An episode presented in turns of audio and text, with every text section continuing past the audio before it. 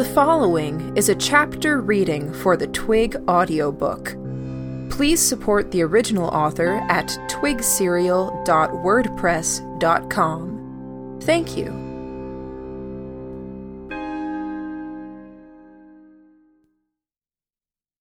Chapter 2 I want the youngest ones out, Craig said. There was resistance. Daisy stiffened. If I haven't had you in on previous leadership meetings, I don't want you in on this one, Craig said. Git. Daisy rose to her feet. Two more kids joined her in heading for the stairs. If there's any sign of any of you listening in, you bleed, Craig warned. An unsteady sort of leadership here, one enforced with knocks on the head and crude threats. But it was necessary. Anything else wouldn't work on kids like these who didn't know other sorts of authority, and the alternative was having no leadership at all. Tom remained, as did the boy with the locks who was sitting with Mary and one other. We called them ghosts at first. We lost two of the youngest ones, one right after the other, Craig explained. Sent Bertie home. He'd been here too long, taking too much, not giving. Figured his dad would give him a hard time and he could come back later. But he wasn't to stay here all the time. He cried, but he went. And he never made it? Gordon asked. Craig made a face, disgusted. I should have had him stay. My gut told me it wasn't right sending him back, but I wasn't thinking in terms of the bigger picture, you know? I thought it was about him and his dad, and his dad roughed him up, but he'd survive. Weighed his survival against ours and what he was costing us by eating out of our cupboards. Thinking too small, not considering everyone else. Stupid. You know deep down inside that there was no predicting something like this. You couldn't have known. I knew. Not about the ghosts or foxes or academy. I knew he was little, and he hadn't got that thick skin we all get at some point. He ducked his head and he cried, and anyone who looked at him knew he was a victim. Whoever took him knew he was a victim. He was prey to the whole world, and I knew it, and I sent him out there alone. Okay, Gordon said. Then yeah, it was your fault, at least a little. Craig shook his head, but it was an anger at himself. You were angry with him, I said. You wanted to give him that thicker skin. You knew you couldn't coddle him. Doesn't justify it, Craig said. How far to his place? Where does his dad live? Four streets over, still in the shims. That close? Gordon asked, surprised. Five or ten minutes away? Craig nodded. You said there was another. There have been six that I know of, Craig said. Two from right under my nose. Bert was the first. We went out looking for him. I expected to find his body. Nothing. But while we were looking, we got a little too far apart from each other. Len was helping out, never wanted to stay here overnight. Had it pretty good, but he'd play cards with us, join in any games, participate if we were pulling something. Sure, Gordon said. Sharp enough a guy. Whisked away, not five seconds after I last saw him. No noise, no scuffle. Len's mom is torn up about it, Tom said. And you? Gordon asked Craig. Len could look after himself, Craig said, but his expression betrayed some concern or doubt. Self blame, but it didn't cut as deep as Bert did. Craig cleared his throat. We switched it around, so we didn't go anywhere except in groups. When they were in the mood to play with cards or dice, I told them to do it from perches, watch over the streets while they played. Keep an eye out for anything odd. And? Gordon said. What we saw was people in academy coats, using academy carriages. People with gray coats loading an unconscious kid into the coach. Since we started keeping an eye out, we've seen the carriages show up now and then, usually from a distance. We try, we lay in wait, but they steer clear. Can't seem to pin them down. But they're still getting us. That's when we started to call them ghosts. all boys? Lillian asked. No, girls too, Craig said. Tom and Sam were at one perch, got caught up in their game, not watching, Tom says. Then Hans sees him. They tip him off the edge of the roof. Broken arm, broken leg, wrenched his arm so bad it tore out of the socket. What are you supposed to do? Knowing what we know that it's Academy people doing this, and Tom is that hurt. There was a waver of emotion in Craig's voice. He was younger than some of the leaders of the mice I'd seen. Experienced, but young. He didn't have full control over his emotions. He wasn't detached, and his skin was thinner than he'd like to pretend. When he asked what he was supposed to do, the uncertainty was spilling out. That uncertainty was laced with the raw fear of someone that was responsible for others and failing in their duties. What did you end up doing? I asked. With Tom. Sent him to the hedge. His mom says he's there. He's in repair. He hasn't disappeared. I think that was the right thing to do, Gordon said. Craig shook his head a little. And I forget the other one's name. Who was on the roof with him? I asked. Sam. She was next oldest, compared to me. Tom didn't even see them leave the building. Whoever attacked him, they and Sam just. Craig spread his hands. Gone. A ghost, Gordon said. It was a lot easier when she was around, Craig said. Yeah, Gordon said. I think I remember her. Scowler, wasn't she? Face like a dog with its muzzle smashed in, Craig said. He glanced at Lillian. Don't give me that look. I wasn't Okay, I was, but you can't say that about a girl. She said worse about herself. She knew where her strengths were, and none of the whole sitting proper, doing up her hair nice, wearing powder on her face, and being sweet stuff was part of it. Lillian shifted uncomfortably. Her hands had been folded in her lap, and she very casually shifted her posture so they were gripping the bench on either side of her legs instead. Feel like I have to ask so I don't step on toes, Gordon said. You want help on this one?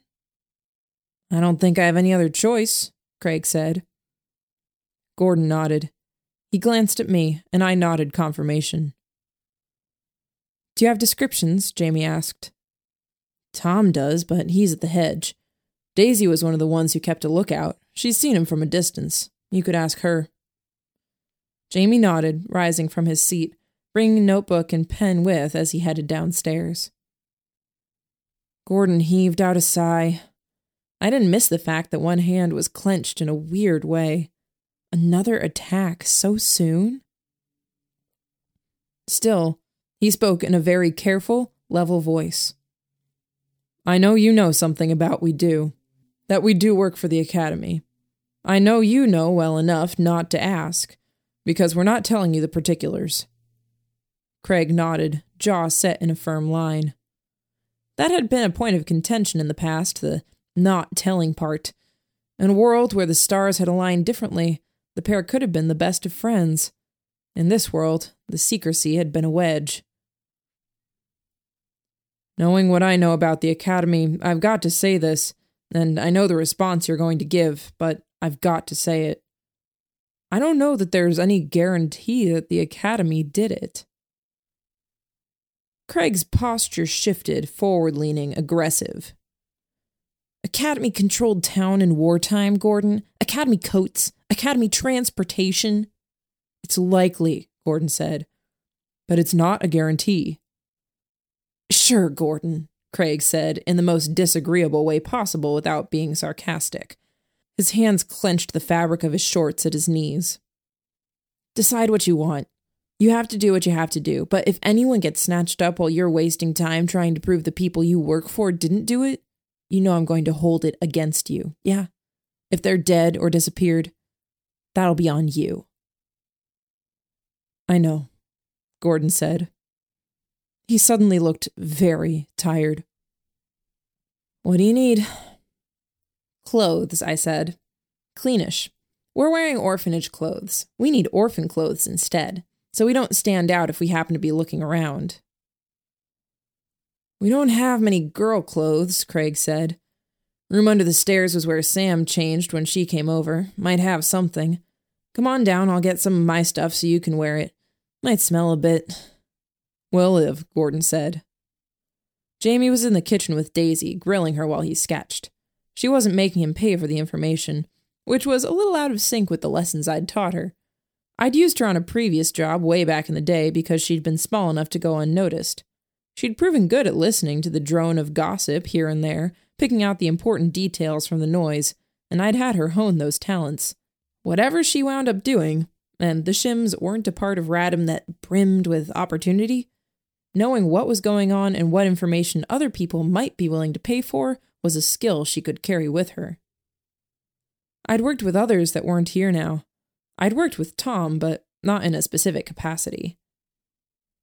Under the stairs, Lillian clarified. The area in question was adjacent to the kitchen. Yeah, that's the girls' room, Craig said, waving his hand to indicate the general direction. I glanced over and noticed that the girls' room wasn't a room so much as a closet, and that might have been generous. A pole had been nailed into the doorway to the space, and a curtain hung from it. Lillian and Helen entered, while Mary joined me in watching Jamie's sketching. He was doing it in very loose, broad sketches, general shape. Man in a lab coat, drawn in about five loose sweeps of the pen, basic geometric shapes. When Daisy said the man had been taller and narrower, the hair different, sweeping back, Jamie started anew elsewhere on the page.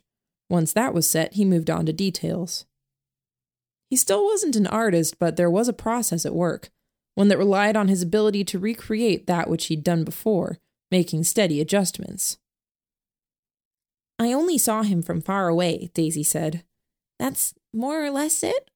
My head plays tricks on me. I imagine him as more devilish than I know he was. Memory is a funny thing like that, Jamie said. Tell me about the woman? Women, Daisy said. Women, Jamie said. I would have thought that women would get the attention of the other boys in the house, but they were clustered in the kitchen, talking nonchalantly. It made me think that something was up. I watched them, trying to figure out what they were doing, until Gordon interrupted, hucking balled up clothes at me. I took the first heaviest ball right in the stomach, then caught the rest out of the air. I took a step to the right so some of the boys in the kitchen blocked Mary's view of me, unclipped my suspenders, and switched shorts in roughly two seconds flat. I pulled off my shirt, stepping back into view. I like how you stepped out of view of me, but you didn't for Daisy, Mary observed. I see how things are. Do you? I said, smiling. What I see, Gordon commented, is the skinniest little bastard. Half the people in this house don't even eat regularly, and they've got more meat on their bones than you do, Sy. I offered him an obscene gesture, pulling on the dark gray sleeveless shirt. In a proper outfit, it would have been an undershirt at best. For the here and now, it worked for casual wear in the poorer end of town. Shorts, shirt, no shoes. Jamie, Gordon said, but he threw, not tossed, but threw the clothes at me instead. I caught them, took them over to Jamie, and draped them over his back as he hunched over his book. I'll change when the girls are through, Jamie said. Shy, Craig said, tone just a little mean and mocking. Yeah, Jamie said, softly. Shy. Gordon might have said or done something, because Craig replied, Fair. Helen and Lillian emerged. Both were wearing bag dresses, bottom of the barrel clothing, perhaps even in a literal sense. When parents were counting every bit of money that came their way, some used the bags that oats or crops came in to put clothes together. Some of the farmers had caught on and had taken to printing the dresses in simple patterns. Helen was, I suspected, going to stand out no matter what she did. She wore a slightly washed out dress in a purple floral pattern and was licking her hands and fingers, running them through her hair. Lillian's dress was much the same, but checked in white and green, and considerably more washed out, and she wore her socks to the knee, while Helen's feet were bare in her shoes. I'll be right back, Mary said. My bag? Lillian was asking. Leave it, Gordon said. But if I need the stuff. A full bag is the sort of thing that people are going to want to take. Leave it. Take only the essentials, Gordon instructed. The boys in the kitchen were acting different again. It dawned on me why. They were very casually leaning over, looking. I crossed the room, moving to their side, and saw that the curtain, due to the poorly positioned and bent nails at one end of the rod, didn't cover the entire gap. I saw Mary in profile, undressing, felt a shock that was the opposite of unpleasant, momentarily paralyzing me. A knife's blade dangling at her bare shoulder glinted, breaking the spell. I felt annoyance and anger at the boys. Very casually, I crossed the room, leaned by the doorframe, and pulled the curtain shut. Lillian was arguing about the bag with Gordon, and Helen was draped over the clothes that I'd draped over Jamie's back, chin on his shoulders, watching him draw. Sure that nobody would see and that heads wouldn't roll, I met the eyes of the glaring boys and glared back, drawing my finger across my throat. They found other places to be, scattering, some moving back upstairs. Thanks for closing the curtain, Mary murmured through the curtain, her mouth not far from my ear. You could have moved or done it yourself. Thanks anyway, she said. I could hear her rustling. You looked. I saw. Uh huh. Sorry. Boys will be curious, she said, voice light and casual. It's nice to know that I'm worth being curious about. Ha ha, I said. I was curious about the knives, that's all. You hide them so well. That's all? Good, then come in, help me. Uh, I said. My brain missed a stair, thudding heavily at the next one down. Uh, she said, echoing me, mocking. Helen and Lillian usually help you with that, I said, if you need help at all. She poked her head out to my right, holding the curtain tight, and looked around the room. Helen and Lillian are busy. Her hand gripped my collar. She hauled me into the little space, then hauled me a half foot to one side, so my back was to the gap in the curtain. There. She was in her underclothes, a camisole, and knickers. She'd removed the ribbon from her hair and it hung loose around her shoulders. The space was small enough that I didn't know where to look. She turned her back to me, hands over her nearly bare shoulders. Here, hold it. She held out wire. There were twists of metal at the ends. I took the wire from her, which was hard given how fine it was. Up, she said, holding the dress up in front of her. Down a little. I adjusted as she required. It was a necklace of sorts, the pendant a throwing knife pointing straight down toward her belly button. Can you connect the wires without moving it up or down? she asked. I did. You're better than Helen, and she's done this a dozen times, Mary said. I was silent, watching as she pulled out more. There were ribbons and wires, straps and belts. I realized the band of her knickers was solid, more belt than anything. I held her dress against her body as she judged the best possible length for the wires that connected to the belt. If it had been just Helen in here, I don't think you would have looked, Mary said. You have that mortal fear of her. Healthy fear, I said. He finally talks, she said. Mary sounded merry. She was damn well enjoying herself putting me in this situation. And if it was just Lillian, you would have teased her, said something or done something to get a rise out of her. Then you would have protected her, holding the curtain closed like you did for me. She's fun to tease, I said. She likes being teased, Mary said. She turned around, stepping closer. Look over my shoulder. I want the ribbon to run along the same line the collar does. I did, she had the ribbon held out, and I saw what she meant. A series of blades hung between her shoulder blades. I adjusted the slack. She held out another pair of ribbons to draw out an X, pinning the blades in place. Lil likes being teased? And you tease her, Mary said. Her breath was hot against my shoulder. But me? You don't dread me. You don't tease me. You fall somewhere in the middle? I said, making it a question. She made a sound I couldn't figure out. something of a phooey and a raspberry mixed together. She turned her back, picking through the knives and ribbons. If I had to put it into words, I respect you, I said. There isn't another one of the lambs I'd rather avoid going up against, one on one. She was silent. Then she slipped a ribbon through the armhole of the camisole, holding it diagonally against her back. She paused, and I took her signal to mean I should reach out and hold it in place. She turned her head, and I saw that she was smiling, eyes downcast. She worked on tying the ribbon, then did another diagonally the other way with my help. She set the knives in place, then looped threads around the blades to keep them at the right angle. Not a single sheath, only blades, 22 by my count, close to skin. She bent down, moving easily despite the close proximity to razor edges, skin brushing against the blades. She picked up one of Sam's dresses, a washed out red, and pulled it on. I helped tug it into place so the cheap fabric wouldn't drag against any knife points. Without being asked, I did up the buttons at the back. Mary took the time to do up her hair in a loose, wild ponytail, wavy brown hair lassoed with a strip of lace torn from a dress that was already going to rags. Did it bother you? The knives, the blades against the skin? Back when you started, I mean. Was it something you had to get used to? I asked mostly to fill the quiet. I always liked it, Mary said. She had a knife in her hand, and she hadn't had one a second ago. She reached out, and I didn't flinch as she ran it down the inside of my right arm.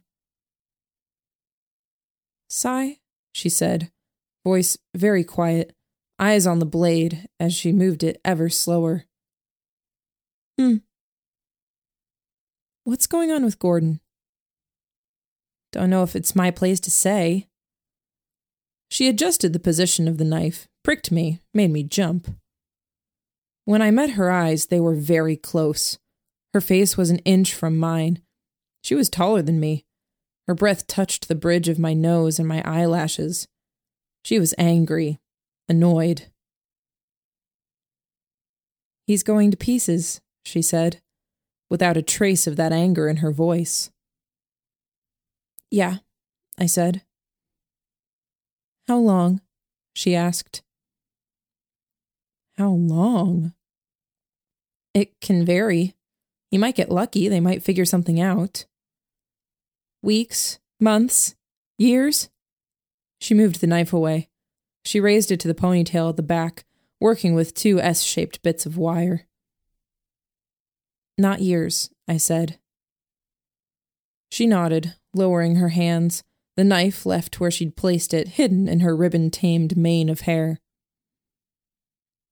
If you're looking for the courage to say something to him, I said, or if you're wondering what kind of window of opportunity you have, I can't say for sure, but sooner is better. She put her hands on my shoulders, pushing me away. The space was confined enough that my head hit one of the stairs that slashed up through one upper corner of the little box of a room. What? If you want to say you like him. And you are mocking Gordon for being a doof, she said. It was my turn to ask, What? Never mind. I know you like him. He's handsome, he's fantastic. You go together like peas in a pod. I'm not saying you're wrong, she said. I'm saying that at this particular moment in time, Sy, you're a bigger doof than Gordon. That is a bald faced lie. I've never been a bigger doof than Gordon. What do you think this was here, Sy? she said. Seriously, I'm trying to figure out what's going through your head.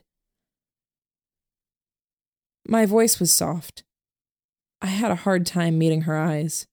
I swallowed hard.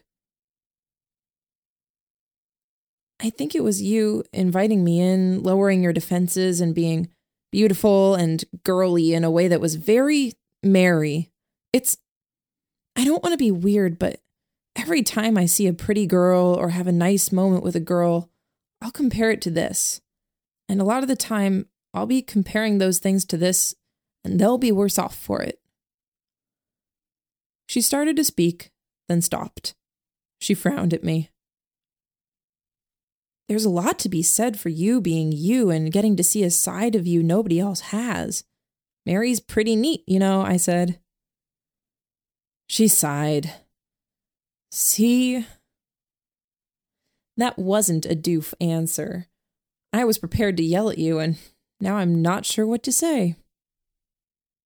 Well, you can start by not saying doof anymore. It's annoying. You doof. She poked me. You didn't answer the question, she said. Did too. She pricked me again, just the tip of the knife, making me jump and bang my head on the stair a second time. Ow, I said. Someone's going to hear that and wonder. Answer the question. Why did I bring you in here? She grilled me, still holding the knife. Because you think you like me, I said. She moved the knife to my throat, threatening. I like you, Sy. Only Mary would say as much with a knife to someone's throat. You do. Some.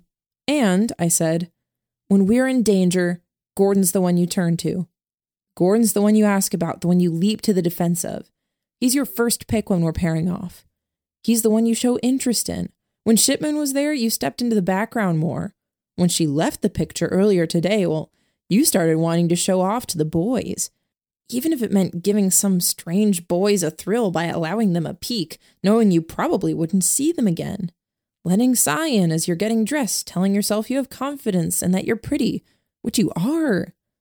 I don't think you're aware, but Gordon's more important to you than I am.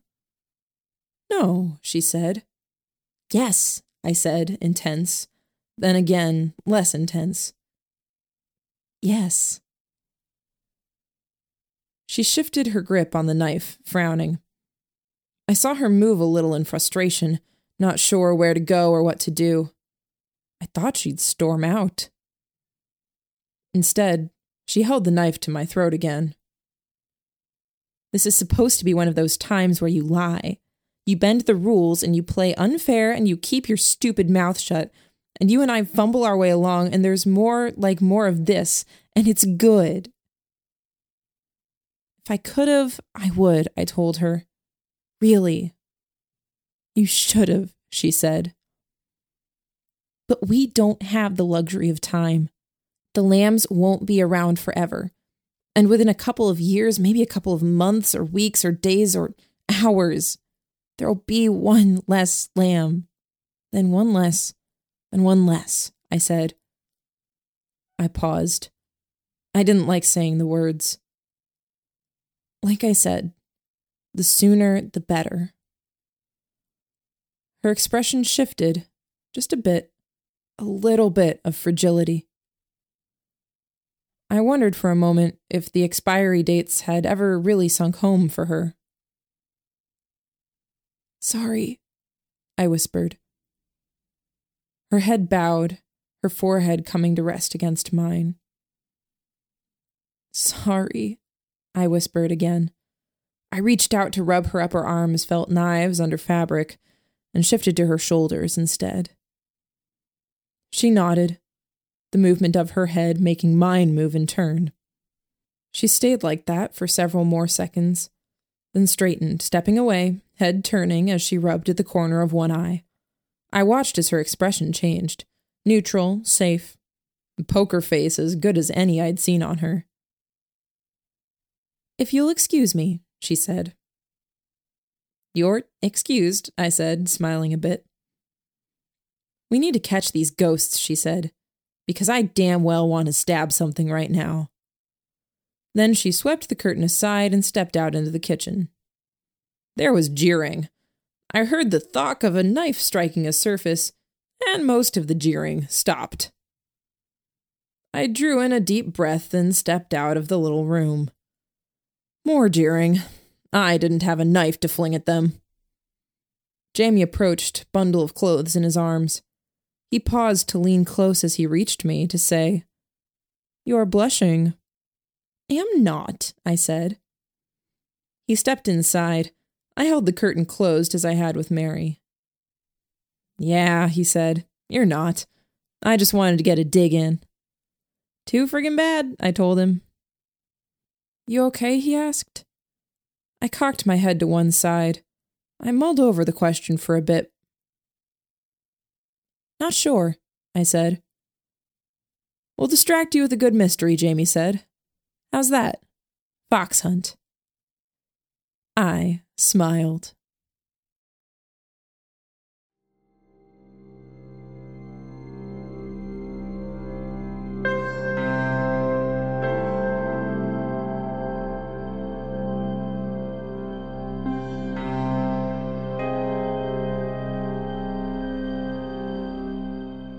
You just finished listening to a chapter from Arc 6, Lamb to the Slaughter, from the web serial Twig by J.C. McCrae. This audiobook is read by Kimberly Dauber. If you enjoyed this reading, you can download or listen to all chapters directly on our site at audiotwig.dauber.kim, or you can find us on your favorite podcatcher under Twig Audiobook. Thank you for listening.